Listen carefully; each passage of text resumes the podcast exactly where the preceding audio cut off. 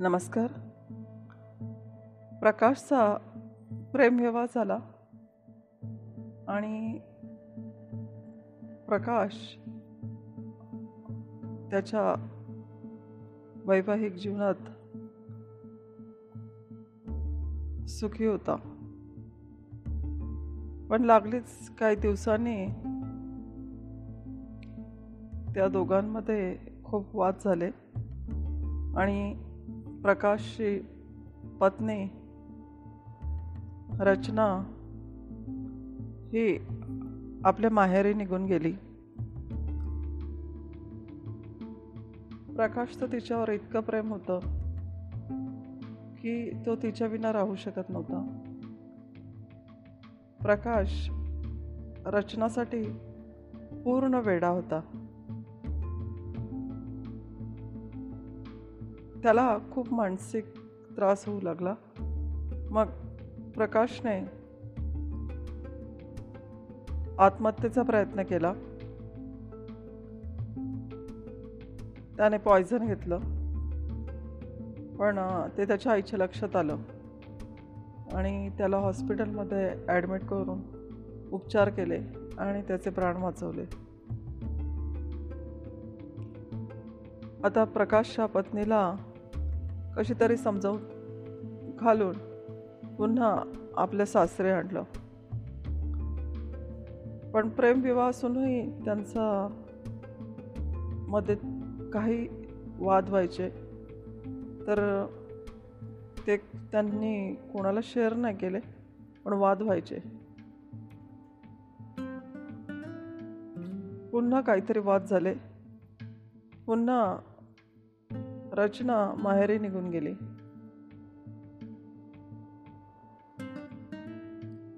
हा असा खेळ चालूच राहिला. पुन्हा त्याने आत्महत्येचा प्रयत्न केला. यावेळेला तो त्या आत्म्याच्या प्रयत्नात यशस्वी होणार होता. पण पुन्हा दैव बलपत्तर म्हणून त्याचे प्राण वाचले. आज तो हॉस्पिटलमध्ये ॲडमिट होता. उपचार सुरू होते. त्याची पत्नी त्याला भेटायला आली. आजूबाजूचे शेजारी नातेवाईक यांचीही त्याला भेटण्यासाठी एरझाऱ्या चालू होत्या. अचानक रचना आणि तिची एक मैत्रीण कविता योगायोगाने भेटल्या. आणि ती म्हटली अगं तू इथे कशी? मग तिने सांगितलं लव्ह मॅरेज झालं. त्याच्याशी पण वाद होत आहेत आणि आता दोनदा त्याने सुसाईड केलं. पण काय कारण आहे? पण त्या दोघांच्यात बोलण्यामध्ये तिने काही कारण सांगितलं नाही. मग कविता म्हणाली आता एवढे सुसाईड अटेम्प्ट चाललेत आता इथून पुढं तरी त्याचे प्राण वाचण्यासाठी तू त्याला सोडून जाऊ नकोस. पुन्हा हॉस्पिटलमध्ये त्यांच्या दोघांमध्ये मतभेद झाले. तिला बऱ्याच लोकांनी समजावून सांगितलं होतं. पण पुन्हा वाद होतच राहिले. आणि ती हॉस्पिटलमधून घरी निघून गेली. आता प्रकाश हॉस्पिटलमध्ये होता. प्रकाशने त्याच्या आईला बोलवलं आई इकडे ये ग. आई म्हणाली काय रे बाळा तू आज घरून का आणलंस डब्यामध्ये? आई म्हणाली पोळी आणि अंड्याची भुर्जी आणली. मग ती आज मला तुझ्या हाताने भरव ना. का रे बाळा? नाही मला तुझ्याच हातनं खायची आईने त्याला ओळी आणि अंड्याची बुर्जी स्वतःच्या हाताने भरवली. आईच्या हातानेच त्याने पाणी प्यायला. मग आईला म्हणाला आई आता तू तिकडे जा. ती म्हणाली का रे बाळा? नाही अगं तू आता तिकडे जा त्या रूममध्ये ठीक आहे म्हणाली आणि आई निघून गेली. याने खूप उंचावरून हॉस्पिटलमध्ये असताना जो त्याचा फ्लोअर होता त्या खूप उंचीवरून खाली उडी मारली. ऑन दी स्पॉट तो गेला. आईला काही लोकांनी सांगितलं अहो तुमच्या मुलाने इथून उडी मारली. आई ही पिळवटणारी घटना ऐकून त्या खिडकीच्या दिशेने जोरात धावत गेली. आणि तिने हे पाहिलं. खाली रक्ताच्या थारोळ्यात मुलगा उलटा पडला होता.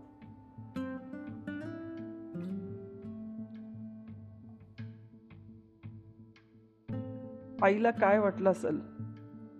एक त्या आईच्या काळजाला माहिती.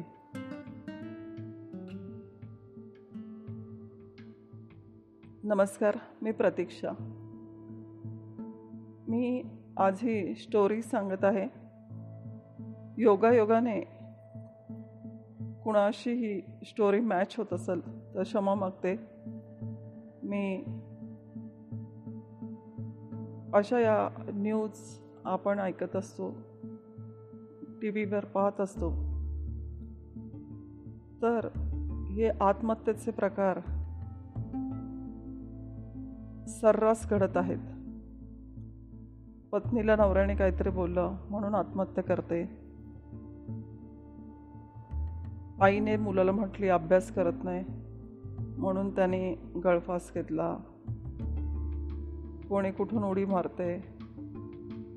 तर कोणाला बिझनेसमध्ये लॉस झाला म्हणून आत्महत्या. कोणाची पत्नी गेली म्हणून आत्महत्या. तर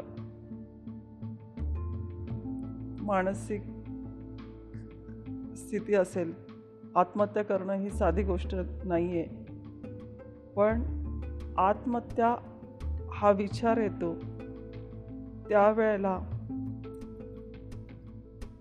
त्या क्षणाला त्या माणसाची मानसिकता दुःख इतकं प्रचंड असेल की तो चांगल्या वाईटाचा विचार करत नसावा आणि आपलं जीवन एका क्षणात संपवून टाकतो. जीवन हे पुन्हा पुन्हा मिळत नसतं.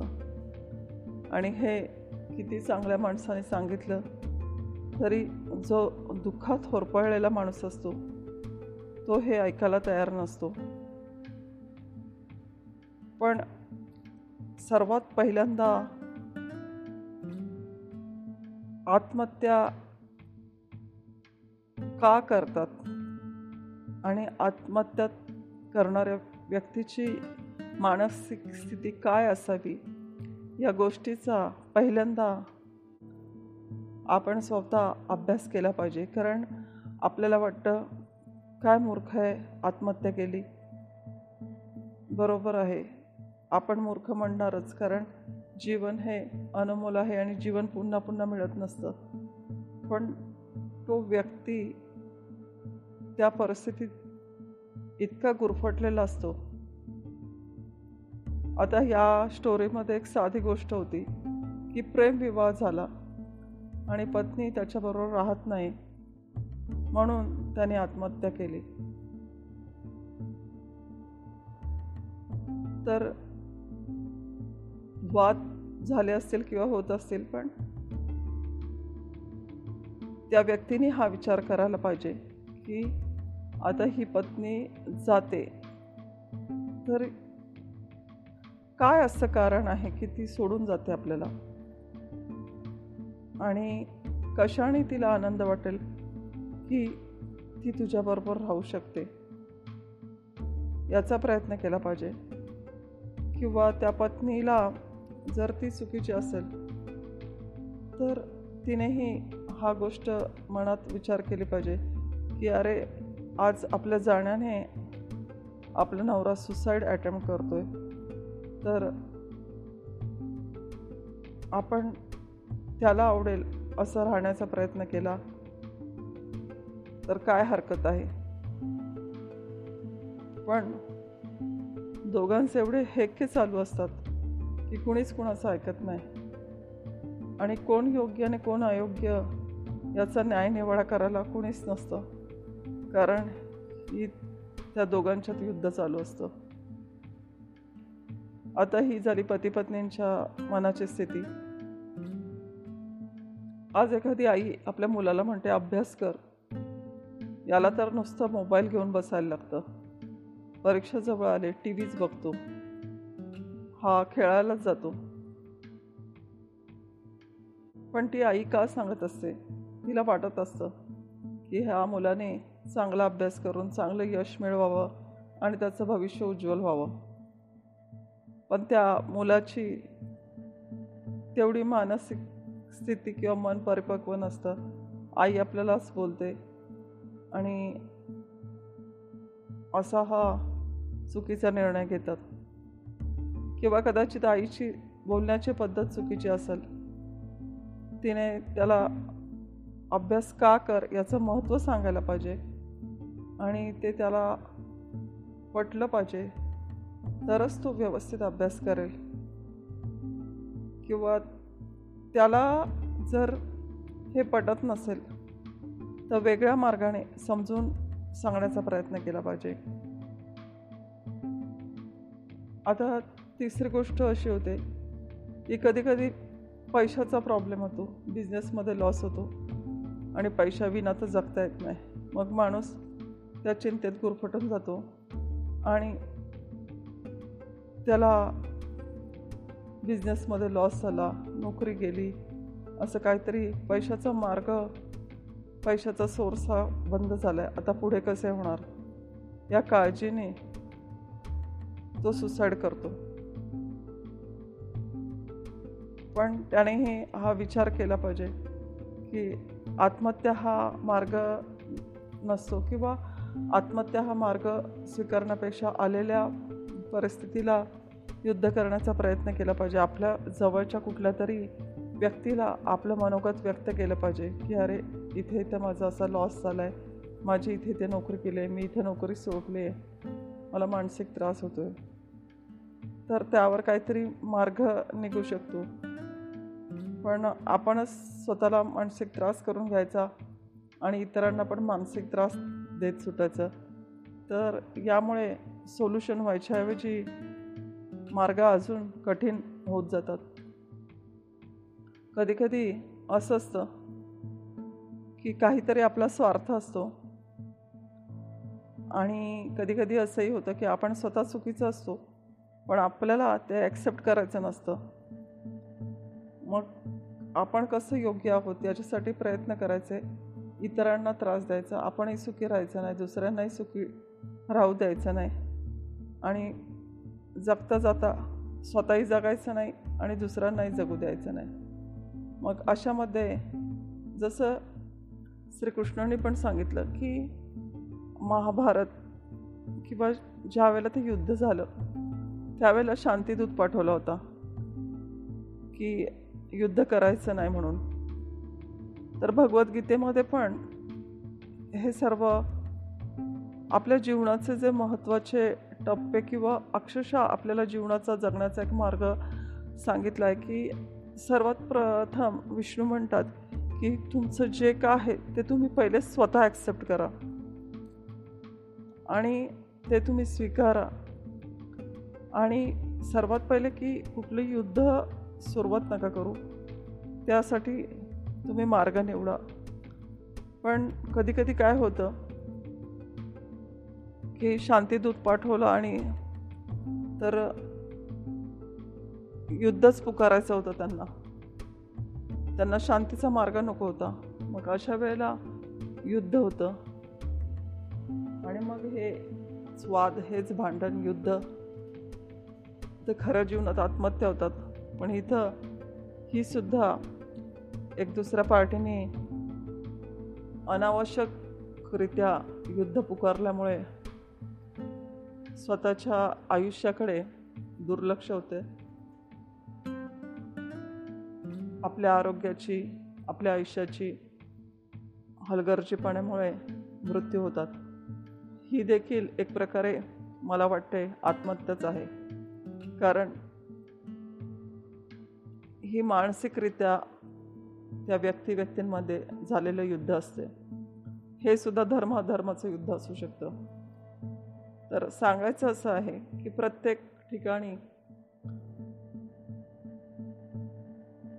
युद्ध होत असतं किंवा मनामनातले विरोधाभास असतात मनातले न जुळणारे विचार असतात. खूप सोपं असतं. एक तर सर्वात पहिल्यांदा आपली चूक असेल तर आपण स्वीकारायची असते. दुसरा टप्पा असा असतो की आपल्या जवळच्या किंवा लांबच्या जो कोण व्यक्ती असेल त्याला गुणदोषासकट स्वीकारायचं असतं. पण जर समोरच्या व्यक्तीचं गोष्ट असेल ती चुकीची असेल तर ती स्वीकारून पण काही फायदा नाही ना? मग तुम्ही अधर्मात जातात. तर अशी एक ना अनेक कारणं माणसाला जगताना होतात. पण मला आणि एक सांगायचं आहे की आत्महत्या होते त्यावेळेला आपण एक विचार केला पाहिजे ज्याला आत्महत्या करायचं आहे त्याने की पुन्हा आपल्याला आयुष्य मिळणार आहे का? आणि तू स्वतः बुजदिला आहेस तू ह्या गोष्टीला फेस करू शकत नाही. तू चुकीचा आहेस म्हणून तू फेस नाही करू शकत. पण तू जर निडर असशील तू खरा असशील तर या गोष्टीला समोरासमोर फेस कर. आणि मग बघ जगण्यात काय मजा येते? तू किती फेल्युअर असेल तरी तू यशस्वी होशील.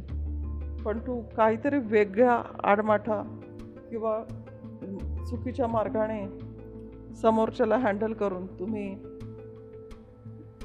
दुसऱ्याचं जीवन उद्ध्वस्त करून तुमची यशाची मार्ग बघत असाल तर तुम्ही किंवा साक्षात विष्णू देखील तुम्हाला साथ देणार नाहीत. मग तुमच्या या अशा चुकीच्या होणाऱ्या गोष्टींमुळे पूर्ण जे अपराधी नाही आहेत त्यांचे मृत्यू होतात. जसे इथं शांतीदूत पाठवून सुद्धा सर्वच जे युद्धामध्ये उतरणारे होते ते धर्म धर्माच्या युद्धामध्ये निरपराधी पण मृत्यू पावले. तसंच खऱ्या जीवनामध्ये काही काही शरीराने मरतात पण म्हणतात आत्मा अमर असतो. पण काही काही जीवनात जगता जगता आपण परफेक्ट आपण योग्य असून पण या दुसऱ्यांच्या मुळे किंवा दुसऱ्यांनी केलेल्या एका पॉलिटिक्स म्हणा राजकारण म्हणा त्यामध्ये होरपळून जातात. कारण त्यांना त्यांचे स्वतःचे स्वार्थ असतात. आणि सर्वसामान्य साधा माणूस असतो. तो आपलं मनोगत आपलं दुःख कुठे मांडू शकत नाही. आणि मग तो अशा द्विधा त्रिधा अशा अनेक मनाच्या विविध स्थितीमध्ये तो तर स्वतः जो चांगला असून सुद्धा कधीच मृत्यू पावलेला असतो. फक्त त्याचं धर्म अधर्माशी एक मानसिकरित्या युद्ध चालू असतं. म्हणून मी सांगते की आज आत्महत्या हा विचार येतो. त्यावेळेला विविध संस्था आहेत की तुमचं मनोबल ते वाढू शकतात. तुम्ही खरंच तुम्हाला खूप दुःख कष्ट असेल तर त्यांची मदत घ्या. अशा संस्थांमध्ये भेट द्या.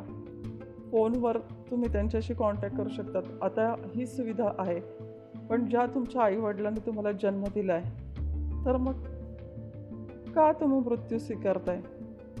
तुम्ही तुमच्या आलेल्या कुठल्याही कुठल्याही कुठल्याही वाईट गोष्टी असतील त्याच्याशी संघर्ष करू शकताय त्याच्याशी लढा देऊ शकताय किंवा ती स्वीकारून आपली चूक मान्य करून अगदी सहज सुलभ जीवन जगू शकताय.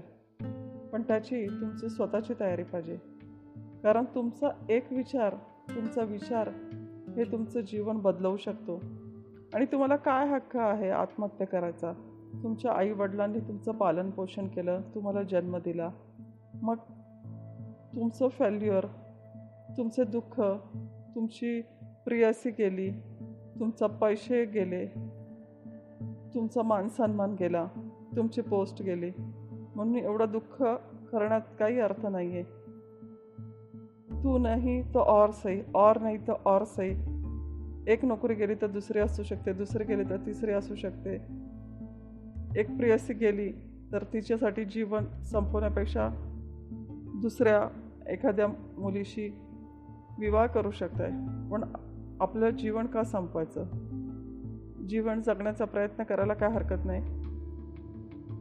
मी एवढी मोठी नाही आहे पण मला जे वाटतंय माझं जीवन आहे त्यामुळे मला जे वाटतंय ते मनोगत व्यक्त करण्याचा प्रयत्न करत आहे.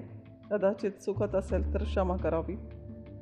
कुणाच्या मनाशी खेळण्याचा हा प्रयत्न नाही आहे फक्त मला एकच म्हणायचं की ज्या आईवडिलांनी जन्म दिला आहे त्या आईवडिलांच्या तुम्ही सात पिढ्यांचा उद्धार करा असं म्हणू शकत नाही कारण पिढ्या कोणी पाहिल्या नाही.